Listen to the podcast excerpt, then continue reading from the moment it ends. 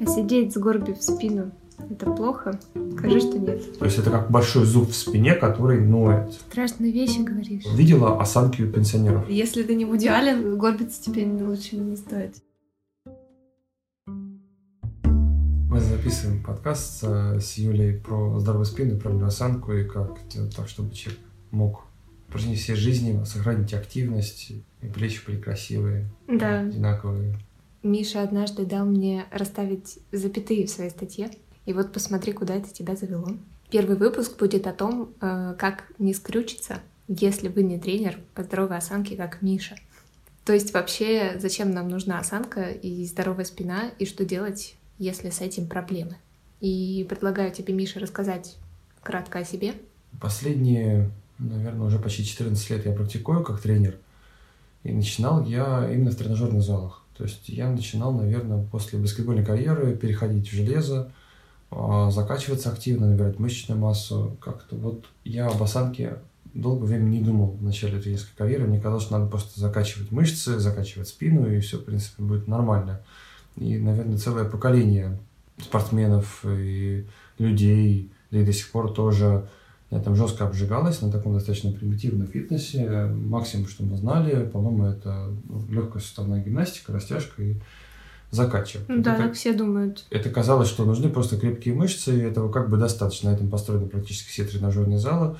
Но еще когда, будучи там 20-летним парнем, я начинал замечать странности в спортзалах. Я обращал внимание, что там практически нет пенсионеров или людей с седыми волосами. Я говорю часто. Мне казалось, что люди просто не любят этим заниматься, но я подумал, если это так полезно, почему же человек в возрасте 60 плюс не может пойти в тренажерный зал? Массово.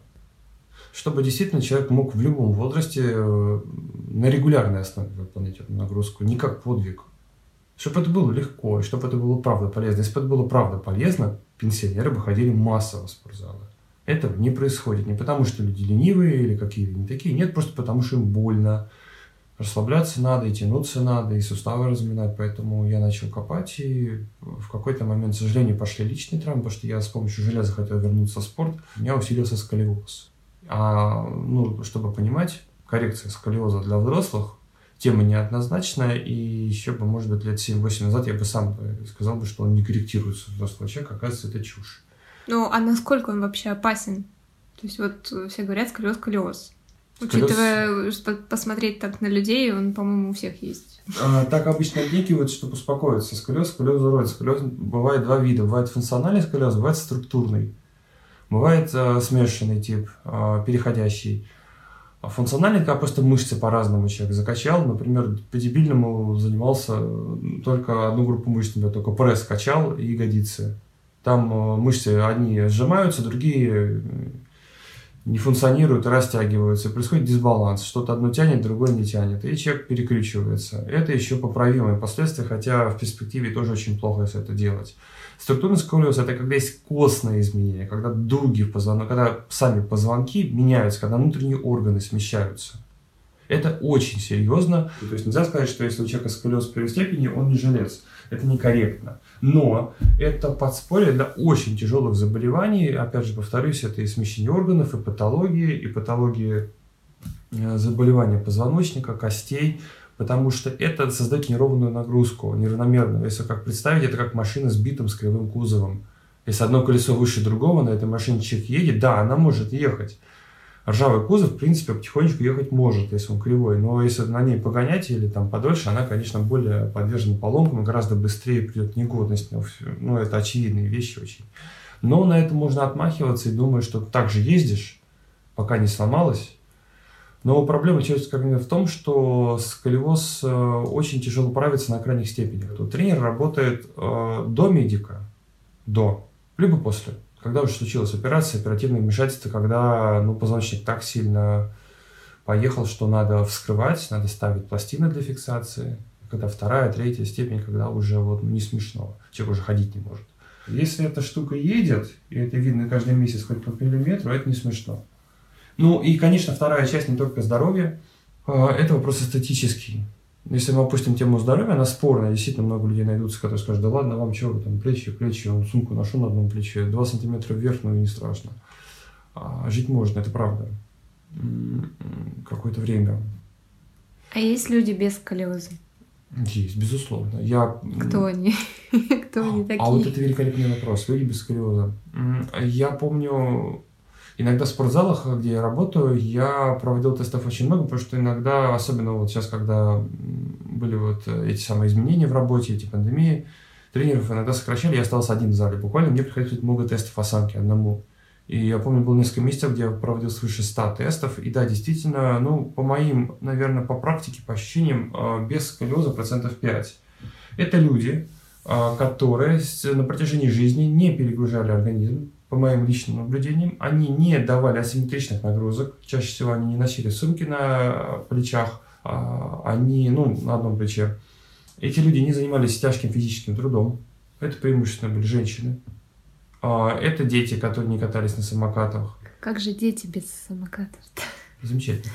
Лучше, чем дети на самокатах. Ну, да. Ну, например, с точки зрения воздействия на опорно-двигательный аппарат, для ребенка велосипед это прекрасно. Самокат это губительно. Для взрослой жизни у человека просто перекашивается таз. Ребенок же не будет следить, чтобы одинаково с каждой ноги кататься. Человеку можно просто испортить здоровье долгосрочно, потому что это никуда не девается, если это не исправить детского возраста, паттерн толкаться одной ногой остается, и таз остается с креном 1-2 градуса, как минимум, почти у каждого ребенка после самоката. Это факт. Страшные вещи говоришь. Ну, с этим живут опять же, то есть это же не что-то такое, что детенок жить не сможет. Не, он будет жить, просто у него, ну, может, ноги будут уставать лет 20 больше. Или если человек захочет спортом профессионально заниматься, будут ограничения определенные, колени могут лететь быстрее. То есть это такие проблемы, которые они, с ними не сталкиваешься сразу, с ними сталкиваешься потом, а потом поздно. Вот я на своем примере это говорю, то есть я ну, 20 чем-то лет столкнулся с сколиозом после баскетбола. И мне, чтобы симметрично выполнять упражнения, наращивать активную массу, потому что я набрал мышцы с 88 килограмм при росте 204 на 130. Естественно, это был экстрим за два месяца. Плюс 50 килограмм, то бишь? Нет, не плюс 50. Ну, 40. 40. Ну, 40 килограмм. Хорошо. Когда у человека начинается боль? Что, mm. это, что это с ним такое? Это великолепный вопрос. Боль бывает разная. Боль где? Поясни, пожалуйста. А, не знаю. Мне кажется, что большинство людей, кстати, даже не может определить, где у них боль. У меня, когда, например, если у меня что-то болит, я плохо понимаю вообще, где это. Ну, где-то, где-то в пояснице. Ну, иногда боль путают с дискомфортом дискомфорт после рабочего дня, когда спина затекла, э, спина затекла, это не совсем боль, просто ну, человек засиделся. Бывает хронический дискомфорт, но надо понимать, вот есть у меня, например, десятибальная шкала оценки спазма мышечного, когда я провожу тест на специальных роллах массажных. Все, что касается острой критической боли, ну, с этой болью нельзя мириться, надо идти делать снимок, если это позвоночный сегмент или сустав, ну, посмотреть, сделать снимок, специальное исследование и понять, что там. Например, боль в позвоночнике не перепутаешь ни с чем, это как один большой зуб. Это когда набираешь много воздуха и хочешь покашлять, и ты понимаешь, что ты кашляешь спиной, позвоночником, тебе больно. Это ужасно. То есть это как большой зуб в спине, который ноет внутри где-то. Но, что самое интересное, очень много патологий проходит без боли. Человек может вообще ничего не чувствовать, а у него уже там все раскрошилось чертям. Ну, на примерах надо хорошо. Видела осанки у пенсионеров? Когда шея вниз, э, шея вниз спина вверх. Спина так короче становится, mm-hmm. растет горб небольшой, но им не больно, не всегда больно, не всегда. Они просто хуже двигаются. И эта стадия деградации позвоночника, она уже в конце иногда идет без болей. Не у всех болит. Иногда тело просто защищается, но оно зарастает, буквально оно рубцуется, как-то уплотняет тот или иной сегмент, который нуждается в этом. И тело так купирует а, проблемный участок. А кто ходит к тебе на тренировки? Ну, в основном это люди, кто ведет очень активный образ жизни, у кого напряженная работа, но интересная, и кому надо оставаться в тонусе весь день, которые испытывали дискомфорт в области спины, у кого иногда стоит диагноз э, протрузия или грыжа. И, конечно же, это люди, кто хочет с эстетической точки зрения лучше выглядеть. Потому что нарушение осанки это еще и некрасиво. Это не статусно. Но это не значит, что человек э, сутулый не сможет добиться карьерного успеха, вовсе нет. Но это как улыбка, это как навык разговаривать, а, подать себя, презентацию хорошо. Если человек статный, его слушают лучше с хорошей оценкой. Поэтому люди осознанные в основном, чтобы не доводить до ножа. И, честно говоря, сам удивляюсь. Сам учусь у людей, которые у меня занимаются. Да, может быть, это не восхождение на гору, это не лыжи, сноуборд, это не так динамично. Но в этом есть кайф, потому что выходишь потом, и ты понимаешь, что позанимался, все двигается, и можешь весь день ходить по своим делам, и, в принципе, спина не беспокоит. Ходить или сидеть в офисе? И ходить, и сидеть. Сидеть тоже без боли, это классно. Ну, конечно, если посидеть 12 часов, спина у кого угодно заболит через какое-то время. Вопрос просто срока. А что на первой тренировке происходит? Происходит функциональное тестирование определение того, какой сегмент, какой сустав в каком состоянии на основании движения. И происходит тест осанки визуальный. Делается специальный тест, производится замер, из него формируется кейс до и после человека принимает решение заниматься дальше. То есть даже, например, на простом видеотесте согласие человека видно на видео, иногда даже позвоночник, когда он скрывается, человек сделает скрутку стоя. Ты говорил про спортзал. Да. А можно ли в спортзале все-таки не только навредить себе, но еще и исправить спину? Безусловно. Я, например, за спортзал, мне нравится подкачивать мышцы, просто силовые тренировки – это обязывающее достаточно мероприятие, под это надо готовить тело. Да, можно. Единственный минус – ты вот ты приходишь, например, в спортзал, себе плечи поставить поровнее, там еще с тобой два человека с совершенно другими задачами. Ну, кто-то приходит за психологической разрядкой, кто-то приходит себя показать одеться там красиво, это относится к мужчинам и девушкам, кто-то познакомиться приходит.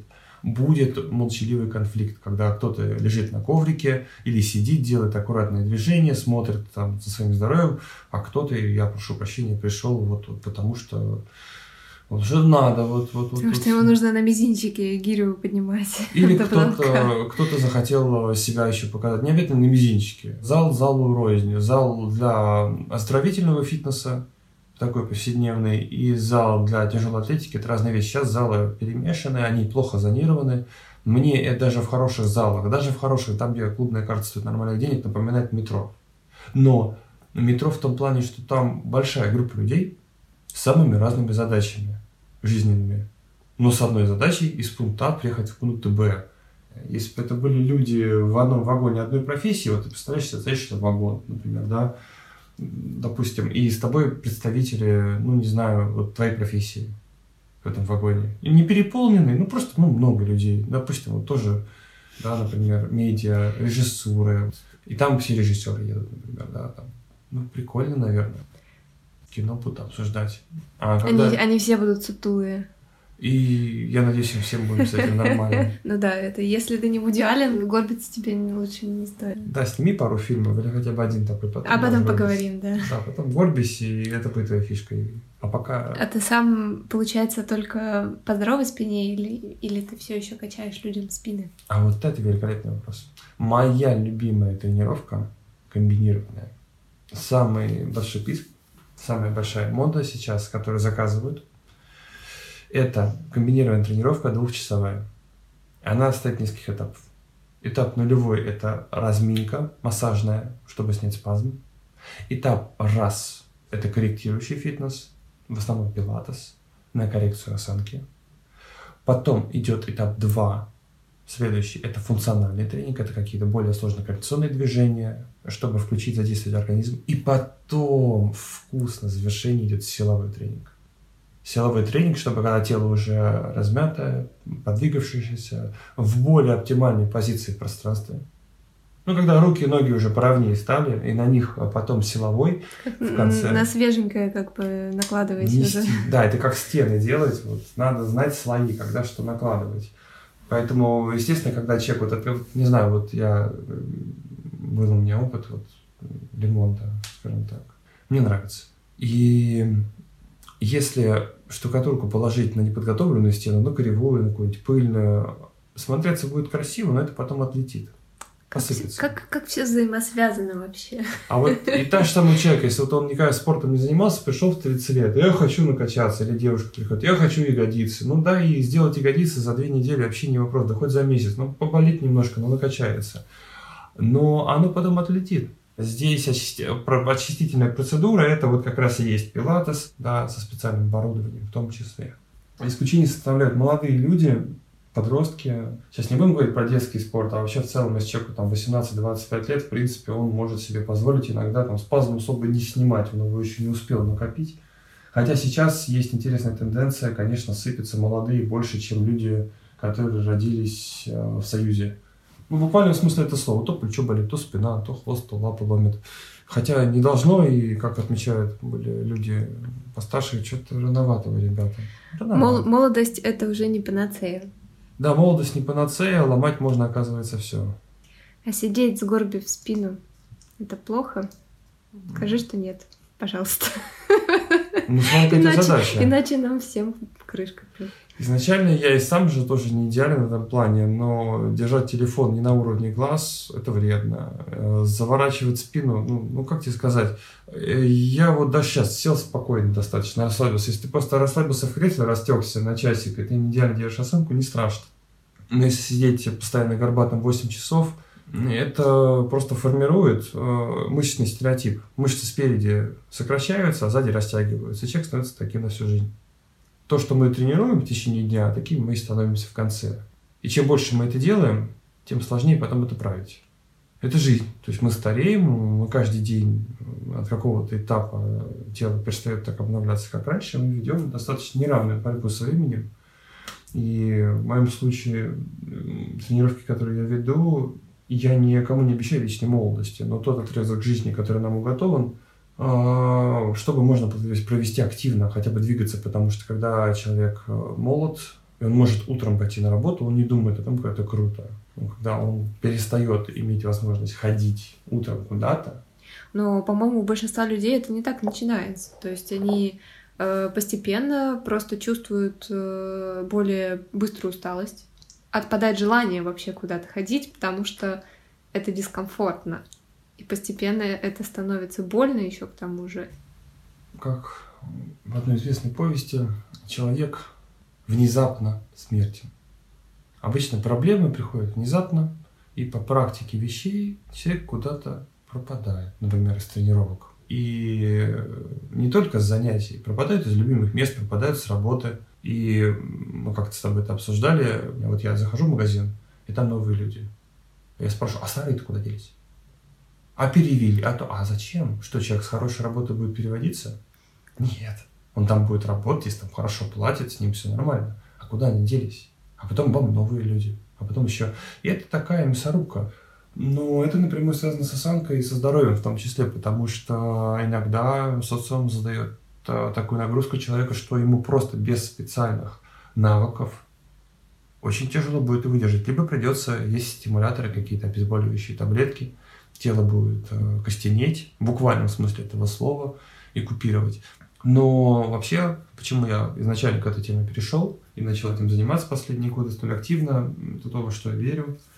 Есть очень много самых разнообразных спорных занятий, которые после себя, по моему мнению, зачастую не оставляют ничего. Жил человек и, жил, и все. Я не смогу, наверное, много чего в мире изменить, но кое-что я могу. И если я это сейчас говорю, и люди меня слушают, вдруг у нас есть слушатель, или даже несколько. Ну, не прибедняйся. Ну, ладно. И кто-то меня послушает и скажет, черт возьми, я буду заниматься осанкой и держать свои гребаные суставы в оптимальной позиции, и я уж точно никуда не попаду, чем бы я ни занимался. Я пойму, что, наверное, это не зазря. И я не смогу, к сожалению, справиться с той несправедливостью, которой подвергаются люди. Но я смогу дать им возможность, и на своем примере в том числе, перенести какие-то неприятные моменты в жизни гораздо более стойко. Потому что когда ноги стоят в пол, как вкопанные, и готовы сдвинуться, как резкие пружины, в любой момент, ну тяжело, вернее, есть талантливые сутулые люди, безусловно, там гениальные, но им придется сложнее, чем не сутулым. Всегда можно донести суть до своего собеседника куда лучше, чем без этого. Люди видят и чувствуют энергию, а здоровая осанка – это оптимальная позиция тела в пространстве. Если человек оптимально в пространстве расположен, у него лучшие позиции в принципе априори. Для решения любых задач важна позиция.